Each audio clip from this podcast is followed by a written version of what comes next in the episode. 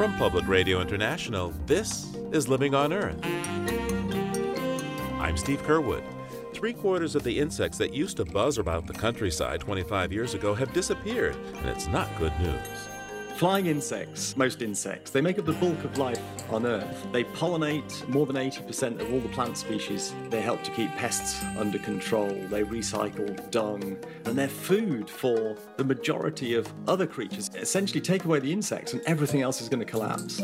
Also, a third of the global warming gas CO2 winds up in the ocean, turning it more acidic if we don't turn around the present change in ocean warming and acidification, we will lose over 50% of the uh, coral reefs in the next couple of decades. So, very fast. Those changes are happening. That and more alarming news this week on Living on Earth.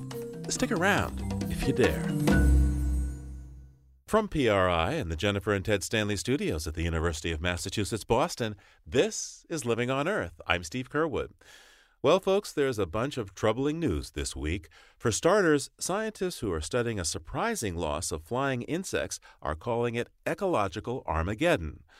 Of course, insects can be annoying or even dangerous, from flies that carry cholera and dysentery to mosquitoes that spread West Nile and malaria. But butterflies and lightning bugs are beautiful and charming, and others can be friendly, like the dragonfly. And insects work very hard to feed us. They're also food for birds, bats, and frogs, and they pollinate many plants, including food crops central to human civilization. But now civilization is destroying them. The journal PLOS ONE reports that amateur entomologists in Germany have discovered that since 1989, some three quarters of flying insects there have vanished from nature preserves. Study team member Dave Goulson teaches biology at the University of Sussex in the UK, and I asked him why this is such a perilous development. So, flying insects, most insects, they make up the bulk of life on Earth. Uh, about two thirds of all species we know are insects.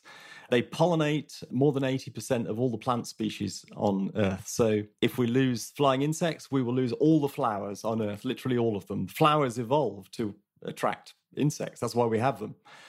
Three quarters of our crops need pollinating by flying insects.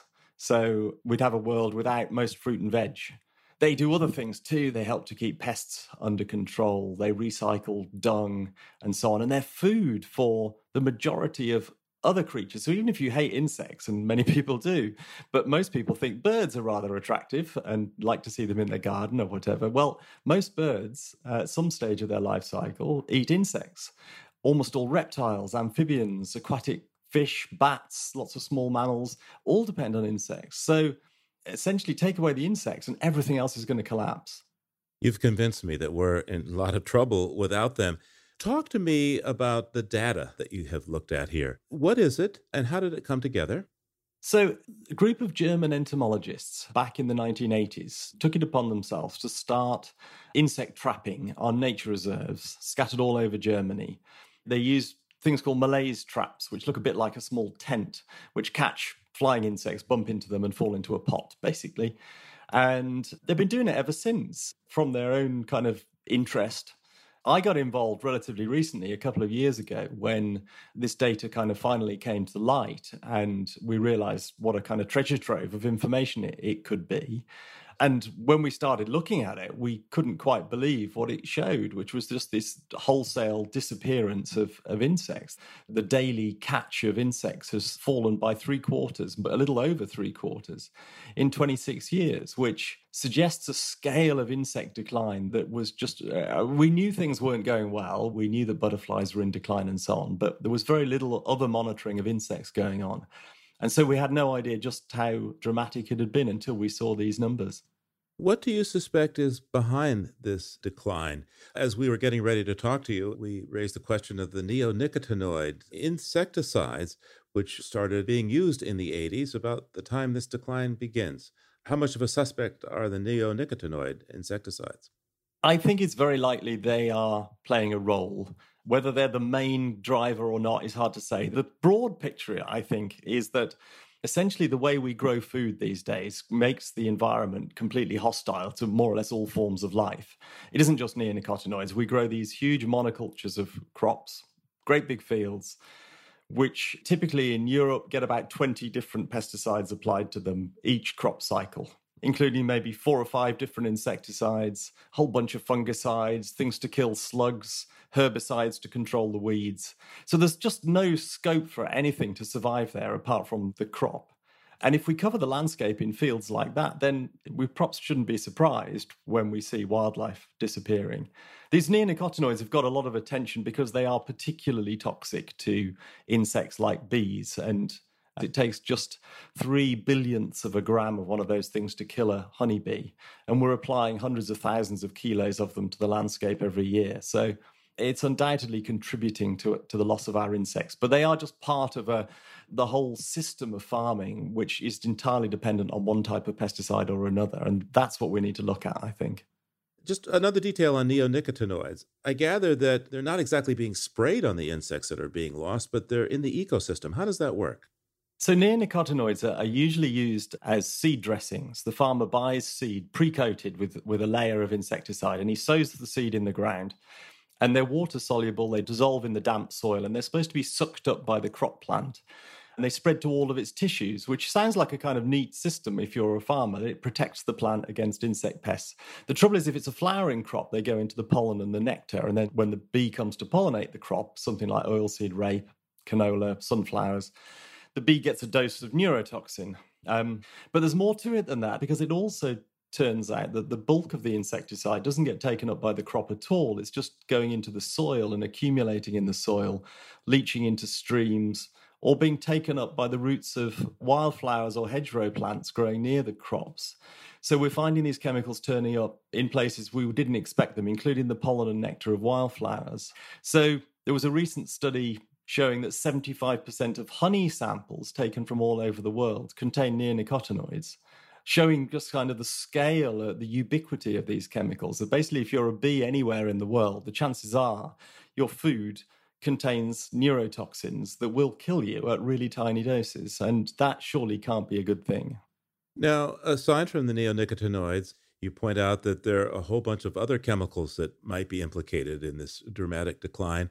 What kind of chemicals are we talking about? So there are other insecticides, things like pyrethroids and organophosphates. Probably listeners out there, these things don't mean very much, but organophosphates are pretty horrible. They were actually developed in Germany in the Second World War with the aim of killing people. Most of them have been banned, but there are still some that are used in farming. There are lots of fungicides. Well, the, fungicides, you think, well, they're not going to harm insects, but actually, some of them have this strange effect of they knock out the detoxification mechanism of a bee.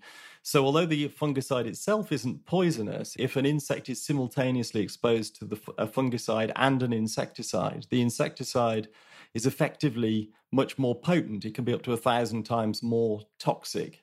And then the herbicides just get rid of the weeds. So there are no flowers apart from the crop if that flowers. So although they may or may not be poisonous to the to the bees directly, if they get rid of their food, then that's just as bad. So it's this kind of cocktail. The poor bees, you know, they're going out there, they're, they're struggling to find food. And when they do find food, it's got a mixture of pesticides in it. And so, you know, we shouldn't really be surprised that bees and other flying insects aren't doing so well. So, this is data that was gathered in Germany.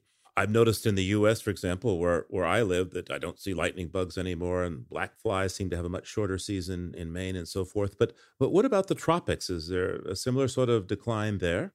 the tropics are different in many ways.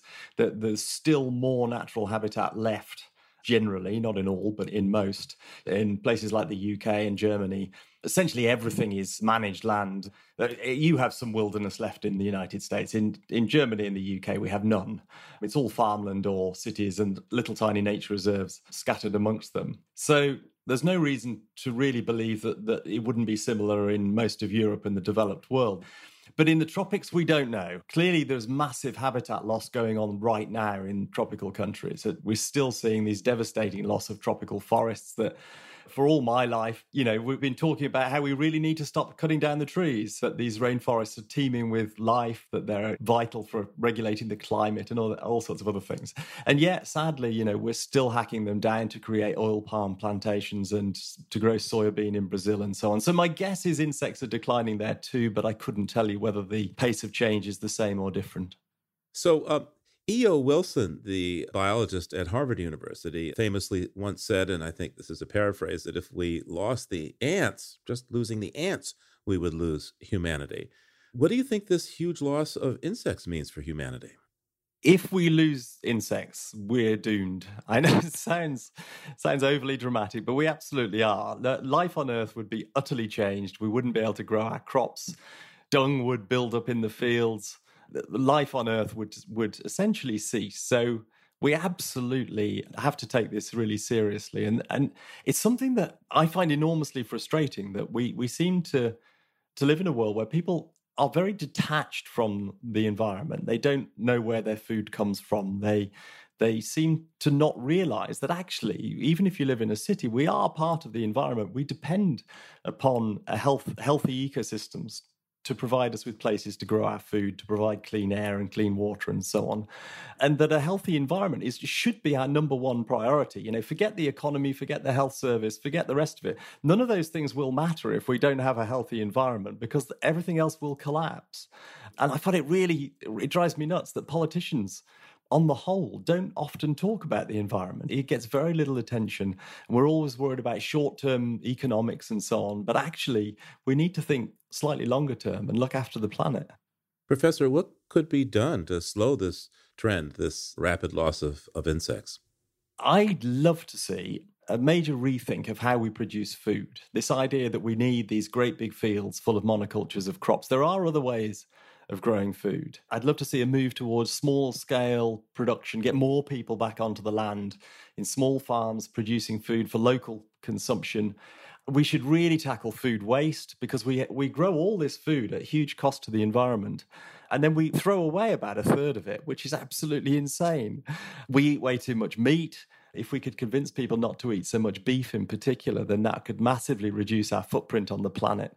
So there are things we could do, but they all require buy in from significant numbers of people. You know, one or two environmentalists like me banging on isn't going to do anything. We need the majority of people on Earth to change their ways. And that's a pretty difficult thing to achieve.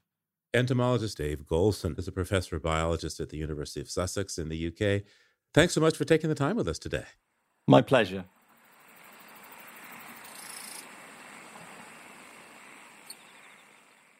If you like what you hear on Living on Earth, please join us with a gift of $5 or more.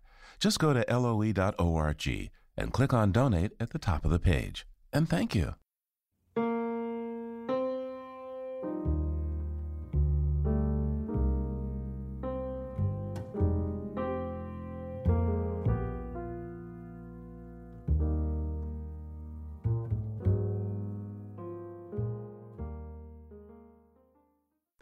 EPA stands for the Environmental Protection Agency, but some critics say, with Scott Pruitt now as administrator, the U.S. EPA has become the Environmental Polluters Agency.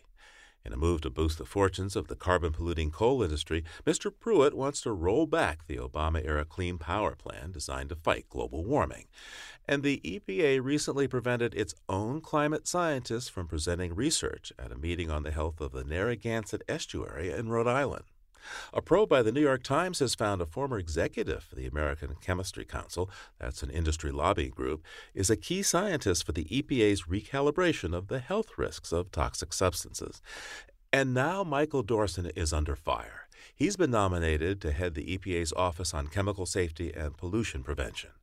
Critics include David Michaels, a former Assistant Secretary of Labor for OSHA, the Occupational Safety and Health Administration. David, welcome back to Living on Earth. It's great to be back, Steve. So, why does the possibility of Michael Dourson leading the Chemical Safety Office at EPA concern you? Well, it's very unfortunate. My understanding is he's already working at the EPA as an advisor to the office that he's been nominated to run. So he's already in there, but with a confirmed nomination when he's sworn in as assistant administrator of the EPA, if that happens, he'll have a great deal more power and be able to essentially roll back a lot of the important protections that we rely on to make sure we're safe.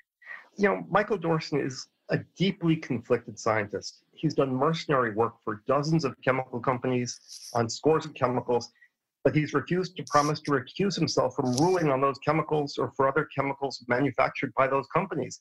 He's the guy in charge of protecting Americans from toxic chemicals, and I don't think he's going to do it right. So, what is it about his relationship with industry? I understand he has a consulting group. He founded uh, TERA, Toxicology Excellence for Risk Assessment. It's a nonprofit. What about his relationship with industry that concerns you so much? Well, what he's done, he's made a career of applying the tobacco industry strategy of manufacturing doubt and manipulating scientific data to defend toxic chemicals. You know, he even worked for Big Tobacco long after it was clear that their only commitment to science was to invent results that would delay government action. And it's a very successful strategy because no study is perfect. We never have absolute proof. But we need to protect our families. We need to protect our kids by making sure the levels of these chemicals don't get too high. What are some of the chemicals on which he's done this, what you say is dubious research? He's done this work on this huge range of chemicals from diacetyl, which is the chemical that you may remember caused popcorn lung. It destroyed the lungs of workers who worked in popcorn factories because it's an artificial butter flavor. He was working for some of those companies, said, look, that's a very safe chemical. The government says it's much less safe, and, and the government's right. PFOA, which is this Teflon product that's polluted the water of thousands of people in Ohio and in West Virginia. Again, he was brought in to say, look, we don't really need a strong standard here. He's worked on chlorpyrifos, which is a very, very toxic pesticide, which Scott Pruitt at the EPA has just overruled all their scientists and said that they let people sell it, even though it causes brain damage in kids. What's the nature of the relationship between Scott Pruitt and Michael Dourson?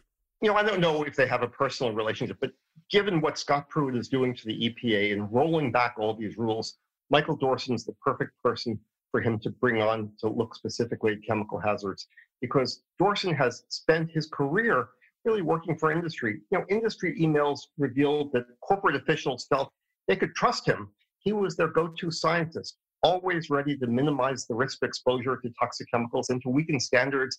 that should be strengthened to protect us and our family and our kids. You know, last year, on a bipartisan basis, Congress passed a reform of the Toxic Substances Control Act. And it was very promising, developing new ways to make sure that Americans are safe from exposure to toxic chemicals. Right now, under Scott Pruitt, the EPA is rolling back all the commitments they made under that law.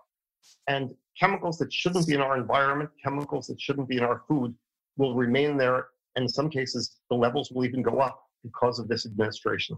You recently wrote an opinion piece in The Hill, and you wrote that Dourson, quote, repeatedly recommended chemical exposure levels hundreds of times above established limits. Cite this for me, and how did he justify such recommendations, do you think? You know, risk assessment is not a perfect science, and it allows some subjectivity. And he pulls together a group of scientists, many of whom have very close relationships with him, they look at the literature, they opine on it, they look at the epidemiology, the human studies, the animal studies, they say, well, it looks like this is the safe level. And that's what he did with diacetyl. He came up with a number that was 20 to 40 times higher than what the National Institute for Occupational Safety and Health came up with when they looked at that same literature. And it's wrong. And every time a government agency looks at the same issue, they say, we need a much safer level. But industry then takes his number and promotes it. He says, and his advocates say that what he does is he produces sound science. But what he really does is to manufacture studies that sound like science. In reality, his results are preordained. If he's hired to study a chemical, you can be sure he'll conclude that chemical isn't very dangerous. David Michaels is a professor of environmental and occupational health at the George Washington University. Thanks so much for taking the time with us today. Steve, it's been a pleasure to be with you. So, the EPA is required to regulate carbon dioxide as a pollutant because it changes the climate, but CO2 also pollutes the sea by making it more acidic. A new report called Exploring Ocean Change from the group Biological Impacts of Ocean Acidification, or BioAcid, shows rising acidity leads to habitat loss and disruption of growth and reproduction of sea life. Ulf Riebesell is the lead author of the report and joins me now from Kiel, Germany, where he's a research professor at the Geomar Helmholtz Center for Ocean Research. Ulf, welcome to Living on Earth. Thank you very much. So, your research found really a diverse response from organisms to the increase in acidification in the oceans. What kinds of impacts could this uh, phenomenon have on life in the sea, on, on the various organisms? Well, what we see is all groups, all large taxonomic groups in the ocean are affected one way or the other. It could be directly by the direct impact of acidification on an individual organism. It could be indirectly by changes in the habitat or changes in the food web. So, of the 380 studies so far on individual organisms that we have included in this meta analysis, over 50% of the species were directly affected by acidification, even at relatively moderate CO2 levels. On top of that, we will have changes in habitat. For example, all the organisms adapted to life in uh, coral reefs. As the coral reefs are disappearing, so will the habitat for these organisms, and that's an indirect effect. So it's it's a wide array of organisms that will feel the pressure of acidification in connection with ocean warming. How do you study ocean acidification? What methods do you use to gather the data? Well, there's, there's a whole range of methods. You can start with test tubes in the lab. That's what has been done in the very beginning of ocean acidification research. Then people have gone to larger containers where they include more and more organisms. And eventually, we have come to realize that we actually have to go out into the field to study acidification in natural communities, ecosystems, where all the components of a community come together. And that's why we have developed what we call mesocosms, these big containers which we can put out into the ocean, enclose a large body of water, and then simulate the future conditions by just adding CO2 into some of them at different levels. And then we can basically simulate today's ocean 10 years from now, 20 years from now, and so on how much acidification are you talking about here? And, and put that in terms that people who maybe don't really understand much about chemistry could understand. Well, from chemistry, you know, we talk about the pH scale, and this goes from 0 to 14. And the middle of that is what normal fresh water has, about pH 7. That scale is kind of misleading because it's a logarithmic scale. So if we talk about ocean water before human activity started, it had a pH of 8.2, and now we're down to 8.1. It doesn't sound like much, but because it's a logarithmic scale, it means that acidity of the ocean has increased by 30%. If we continue to emit CO2 at current rates, then by the end of this century, we would be at a change in acidity up to 100 to 150%. So basically doubling the acidity of the ocean in just uh, about 150 years, which would be massive we hope we're not getting there. And if we stay within the Paris Agreement, two degrees warming, that would also mean that acidification doesn't nearly go as far. But still, as I said, we have already acidified the ocean by 30%. To what extent are we seeing the uh, biota, various organisms responding now to the increase in acidification in the oceans? Well, we certainly see some of the organisms and even some of the communities and ecosystems to already respond to the ongoing acidification. So even today, we can go out and see some, in particularly calcifying organism, to be affected. Their shells are thinner in, in cases where they're exposed to what we call corrosive waters, where the water is undersaturated with respect to calcium carbonate, the, the minerals of, of which they build their shells and skeletons. We can see that they are dissolving from the outside. Those effects are seen today. We also see that large parts of the warm water coral reefs are already affected by the combination of warming, but also in combination with acidification if we don't turn around the present change in ocean warming and acidification, we will lose over 50% of the uh, coral reefs in the next couple of decades. So, very fast. Those changes are happening. So, tell me what your laboratory experiments are showing in terms of how species might be adapting or not to uh, mm-hmm. uh, acidification in the ocean. That is, in fact, a very important question can organisms adapt to acidification? In our experiments, we usually expose them to high, high CO2, low pH within days or, or weeks at the longest. In reality, they have years to decades to get slowly adapted to this. Is that enough time for them to actually evolve and change their setup so they can deal with it? And what we've done is we've worked with organisms that have very short generation times. Phytoplankton, the calcifying phytoplankton, they have generation times of one day. So they reproduce every day. So that means they go through about 300 to 400 generations a year. And we have grown them now for four years. So 1600 generations. What we see is they can adapt to some extent. They can be slightly better in dealing with ocean acidification, but they cannot compensate, even after so many generations, they cannot fully compensate for the negative effects of acidification, which makes sense because for a calcifier, acidification just means you have to invest more energy into building calcium carbonate. That means you have to make sacrifices somewhere else in growth, in reproduction, and whatever. This is with small organisms that have short generation times. If you kind of extrapolate this to organisms with generation times of, let's say, a year, then of course 10 years, 20 years only makes 10 to 20 generations. That's by far not enough to be fully adapted. What about some of the species in the ocean that have been important economically and gastronomically to humans? For example, cod in the North mm. Atlantic. How, how are they responding to increased acidification as far as you can tell? Yes, so we, we're very interested in looking at economically important species. We took cod larvae and juvenile fish of, of cod into the lab and exposed them to high CO2. And what we saw is that their survival is very much reduced under high CO2, low pH.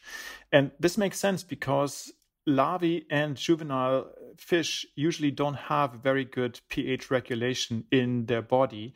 It takes basically until they have fully developed their gills. That's when they start being under full control of pH. We then use those lab results and put them into some recruitment models where we have stock developments of cod in the North Atlantic. And what it showed is if we use this 50% reduction in larval survival, what it means in terms of stock recruitment is that we could have down to one quarter to even one tenth of the stock production in the future ocean. And this is something we definitely need to consider when we talk about fish catches in the future and how much we can allow fishermen to take out of the ocean. Who is going to feel earliest and strongest the effects of ocean acidification around the world? It's the same thing as with climate change. It's the poorest people that will feel this first.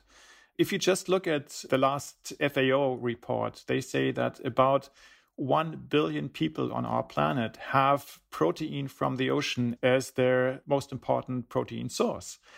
But these people mostly live in the poor countries. So those 1 billion people will be affected by acidification most. And FAO, of course, stands for the Food and Agricultural Organization of the United Nations. So, what could be done in the near term to reduce ocean acidification aside obviously from from reducing the production of CO2 what technical things might be done globally it's almost impossible to change that the global ocean is directly affected by CO2 emissions will take up one third of what we produce every day. So if we take our car from home to work and back, one third of that CO2 goes directly into the ocean. There's nothing we can do about it unless we reduce our emissions. Locally or regionally, we could do something. For example, ecosystems like coral reefs that we value very highly, that we do not want to lose. We could save by planting algae and seagrasses around these because by photosynthesizing, they will take up CO2 from the ocean. They will increase pH in the seawater.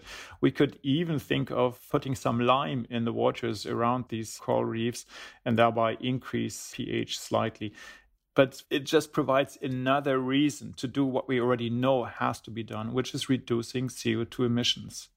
Ulf Riebesell is a research professor at the Geomar Helmholtz Center for Ocean Research in Kiel, Germany. Thank you so much, Professor, for taking the time. Thank you very much.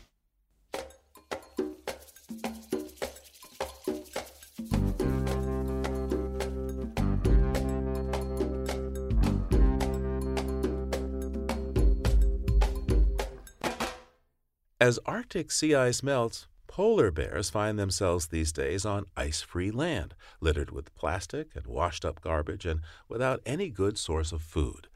That has hungry bears looking for alternatives, which Living on Earth's explorer in residence, Mark Seth Lender, found rather disquieting. The big white dog pads down the rocky beach towards shore, 600 miles from the pole. Someone's come to visit him. Oh boy, he's been so bored. No one to uh, play with, no one to run with, no one to throw him doggy treats, though right about now, Big White Dog would much prefer a bleeding hunk of red meat, well marbled. The fatter the better. Cholesterol's not his enemy, only the weather, which right about now is warm, too warm. And all his playmates, they're gone. He's not sure where. He sure does hope they'll be back soon, right where they used to be only a couple of yummy months before. But in the meantime, here are all these new friends in their friendly rubber boat. There are so many of them to choose from.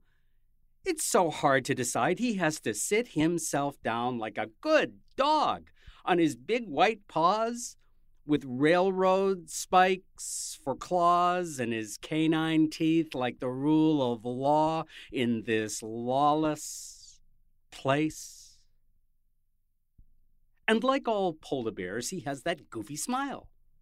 From his blue black lips following the line of his jaw, he is so fluffy and furry.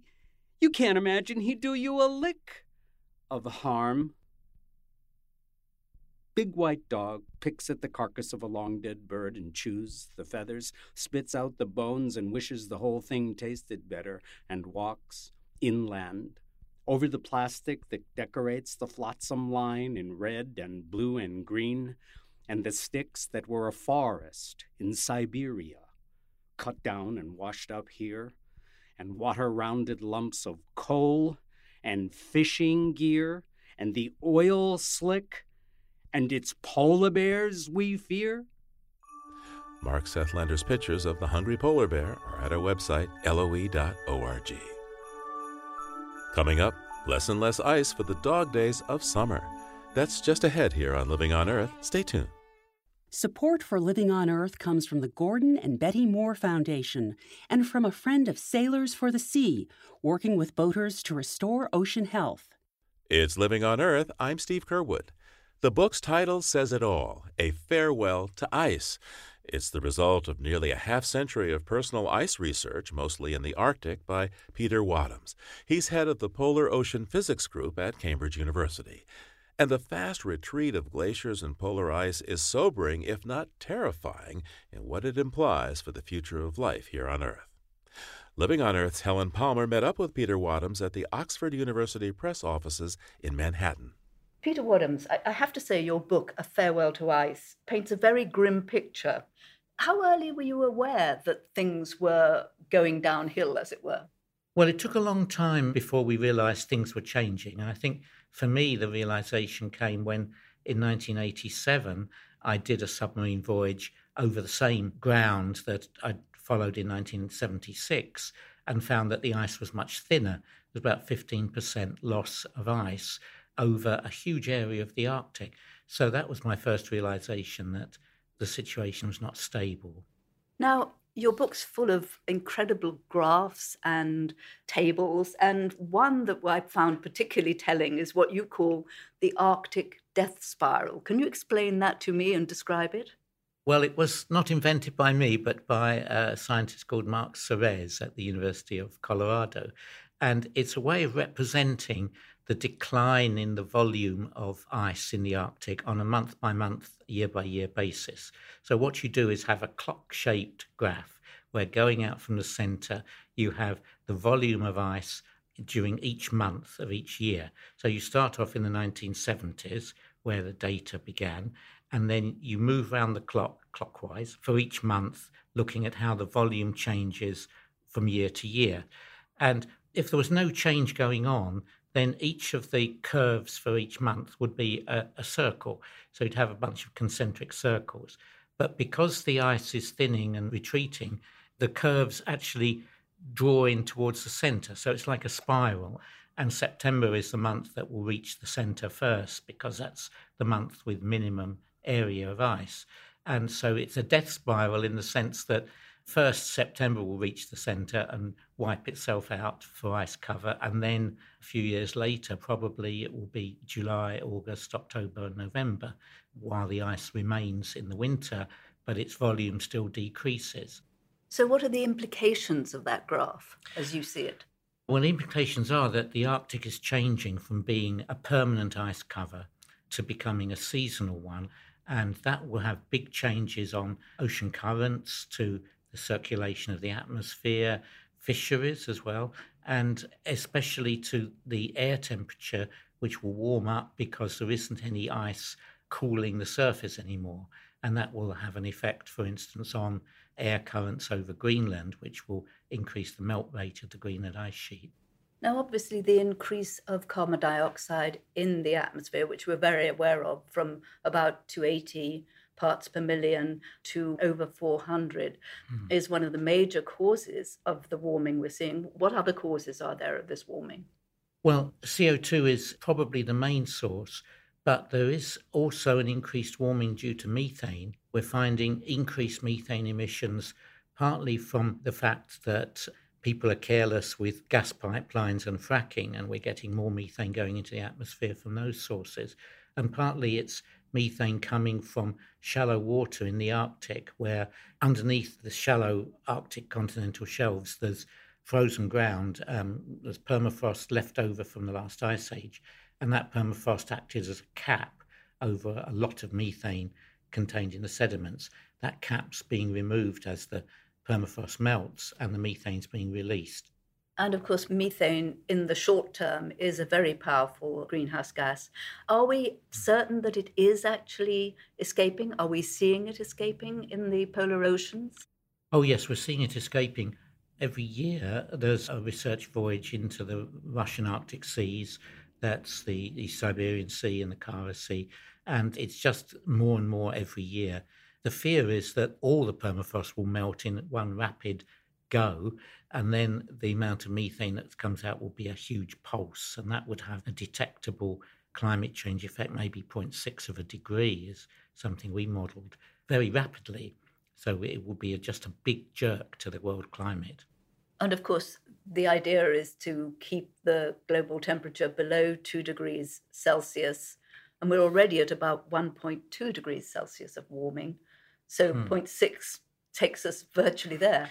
Yes, but we're at 1.2, and even without any further carbon dioxide emissions, we'll probably rise to 2 because not all of the intrinsic warming that's given by a certain carbon dioxide level actually is realized immediately. It takes years for the effects to come through in the temperature of the oceans, for instance. If we stopped emitting carbon dioxide and just stayed put, the temperature would still rise for a while. There's another problem with the ice being gone. It does also have a kind of like a feedback effect on heating up the Arctic. Can you explain that? Well, yes. In fact, the strongest effect on accelerating Arctic warming is the fact that as the ice retreats, you're replacing a surface that reflects about 80% of the radiation from the sun straight back into space. That's because um, there's ice and snow and white covering. Yes, it's white, and the solar radiation is in the visible band, so the fact that it's white shows it's reflecting.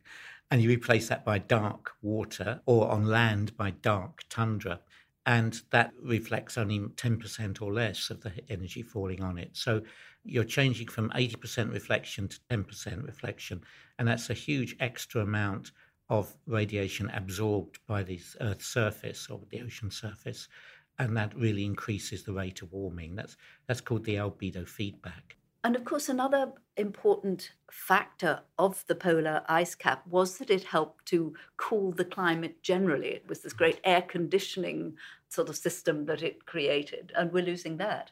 Yes, because it had a lot of effects. The fact that the sea ice was still there in the summer meant that it stabilized the air temperature at being not higher than zero degrees, because if the air temperature got warmer, it would just melt some of the surface snow and ice. And that's it was an air conditioning system for the air, but it was also an air conditioning system for the ocean, that the ocean couldn't warm beyond zero degrees because otherwise the, the ocean heat would melt some of the ice from below. So, as long as there was still ice there to be melted, it kept the temperature of the atmosphere and the temperature of the ocean at about zero degrees. So that prevented warm air from wafting over Greenland, which it's now free to do, and it prevented warm water from melting the subsea permafrost, which it's now doing. So it was performing two very useful functions, both of which have now stopped. Several countries do see that there are economic opportunities in the ice free Arctic, certainly for shipping and fossil fuel developments and new fishing grounds. What is your take on that? Well, we did a, an analysis of the costs of global warming. This was based on the model used by the Stern Review, which was the review for the UK government on climate change costs. And even a methane release, which is a burst of methane giving a 0.6 degree warming, would be the equivalent in terms of economic cost of about $60 trillion, which is a fraction of what the total cost of global warming, but it's, it's the cost of that amount of warming. Now, if we're talking about trillions of dollars of cost to the world for global warming, then the billions of dollars which you can make out of increased shipping across the Arctic or increased rate of oil drilling becomes trivial. Now, early in your career, you did some absolutely fascinating research on the effects of oil in the Arctic. And obviously, one of the plans of certainly the Soviets and indeed the current government in the US is to increase drilling in the Arctic. What did you find about the effects of oil when it's spilt in Arctic waters? Well, the effects of oil spills are pretty frightening. When I was working on it full time, that was when I was in Canada, you were allowed to do oil spills in the open sea to study what the effects were. And, and we, we did an oil spill all through a winter in a bay in the Canadian Arctic and then spilled some more oil under ice. And what we find is that oil, when it's spilled under ice through a blowout on the seabed, the oil collects under the ice and then gets incorporated in the ice by new ice growing underneath the oil. So you have what's called an oil sandwich, and the ice drifts away uh, because the ice is moving. And over a winter, you can have a huge area of the Arctic covered with ice floes which contain oil sandwiches. You can't detect the oil because it's incorporated in the ice. But as soon as summer comes along and the ice floes melt, the oil starts to come out, and you'll find a vast area of the Arctic with little pockets of oil coming out from the melting ice, which is virtually impossible to clean up. It will be far more expensive than the Gulf of Mexico spill, for instance. And I think it's had an effect. When we wrote the report and published it, Shell was busy exploring in the Chukchi Sea. And that year, they just gave up. They said it was because there wasn't any oil or wasn't any good oil. But we suspect it was because it would be expected that if there were a big blowout, the company that did it would have to foot the bill, the way that BP did with the uh, Deepwater Horizon. So they decided probably it was more fruitful to go and do some fracking instead. So obviously, you're painting a pretty sort of dire picture for us of where we're going with the ice. So you do propose something like a geoengineering approach, at least for the short term. I mean, isn't that sort of like a counsel of despair, really? Yes, it's a counsel of despair in a way. And also, there's a very legitimate criticism that if you do something that gets rid of global warming or hides global warming, then it enables everybody to carry on with their nasty habits and, and not reform and be more virtuous. And that's absolutely true. But the trouble is, it's very hard to make the human race reform and be virtuous. They would far rather carry on living the way they're used to living. And the feeling, which I suppose is the tragedy of the commons, is why should I give up my SUV just because it emits a lot of CO2 when it's only going to have a tiny effect on global warming? So we have to go to the technological solutions because we can't depend on people's virtues for the solution of abstaining from emitting carbon dioxide. So there are several potential solutions. Tell me about the one that you think has the most valency. Well, there's two that I think would work. The first one is to hold back global warming, although it doesn't affect carbon dioxide levels and uh, doesn't affect what that's doing to the oceans. But to hold it back is a method called marine cloud brightening, where you, you have a, a drone ship drifting around with very tall masts, which inject a carefully calculated size of tiny seawater droplet into the bottoms of clouds. And that brightens the cloud up because of the small size of these particles and increases albedo, which could hold back global warming. And the advantage of that is the effect stops as soon as you stop applying it. So if there's some accidental bad effect on some part of the world, you can simply stop. Whereas other methods like releasing aerosols into the stratosphere, you can't do anything. You have to wait till it falls out of the stratosphere. But it's still not a solution, it's a sticking plaster. A real solution is taking carbon dioxide out of the atmosphere. And I think we have to do that if we're going to save the world in the long term. Professor Wadhams, is it possible that your conclusions are too pessimistic? Well, I, actually, I like to think of my that they're optimistic because a lot of people who analyse the situation of the planet and, and write polemical accounts are so despairing that they end up saying we're doomed, so we should all go and live on mountaintops with guns and so on. I think that's bad because we do have ways to save ourselves. And I think geoengineering is a way to stop the warming getting to the point where it's it's very, very seriously affecting our society. And then CO2 removal is something that, that I think will work, and because it, it, does work already, but it's just cost too much. But it will be made to be cheaper, and when it's made to be cheaper, it can save us. So I think we can save ourselves. And the, the optimistic thing is we can save ourselves without becoming more virtuous, because if we can find a way to get rid of CO2 from the atmosphere, then people who want to drive Ferraris around and SUVs and so on can keep on doing so uh, up to a point. You know, they that you're not going to uh, forcibly abolish fossil fuels, so we don't have to become suddenly virtuous people. We can combine it with still keeping some of our old habits, which means it's more likely to happen. Cambridge University professor Peter Wadhams' book, A Farewell to Ice, is based on nearly 50 years of research in polar waters. He spoke with Living on Earth's Helen Palmer.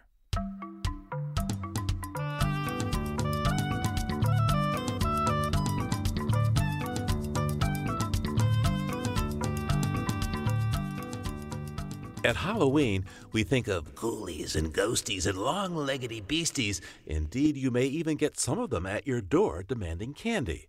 And as Michael Stein tells us in today's BirdNote, some of our avian acquaintances would fit right in. Imagine yourself an 18th century sailor rowing out from your boat at night towards a remote Pacific island. You're heading to the island to find fresh water for the ship, only to be greeted by this frightful moaning.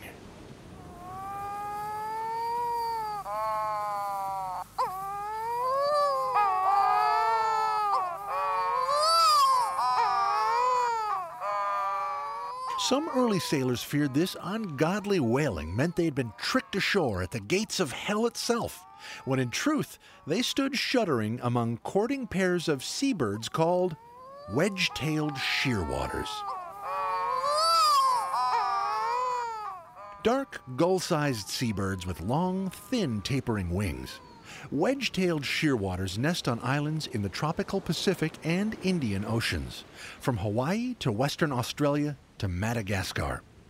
Most dig burrows to nest in, two to six feet deep, with a bend that allows the incubating birds to rest unseen.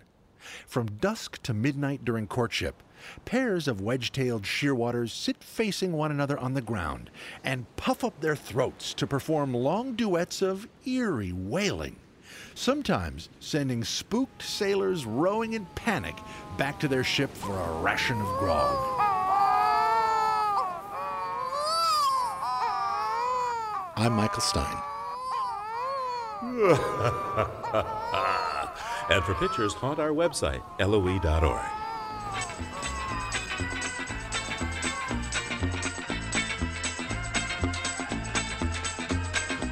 So next week, I hope we'll have more cheerful news. Living on Earth is produced by the World Media Foundation. Our crew includes Naomi Arenberg, Bobby Bascomb, Savannah Christensen, Jenni Doering, Noble Ingram, Jamie Kaiser, Don Lyman, Helen Palmer, Adelaide Chen, and Yolanda Omari. Special thanks today to One Ocean Expeditions. Tom Tiger engineered our show with help from Jeff Wade and Jake Rigo. Allison Lirish Dean composed our theme. You can hear us anytime at LOE.org and like us, please, on our Facebook page, PRI's Living on Earth. And we tweet from at Living on Earth. I'm Steve Curwood.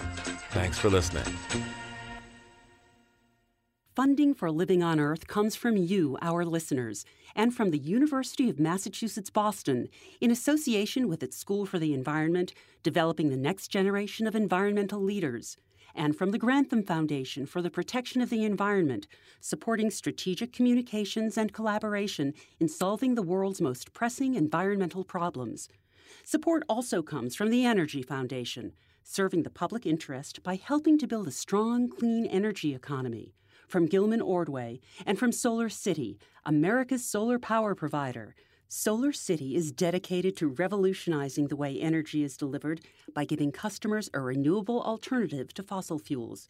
Information at 888 997 1703. That's 888 997 1703. PRI, Public Radio International.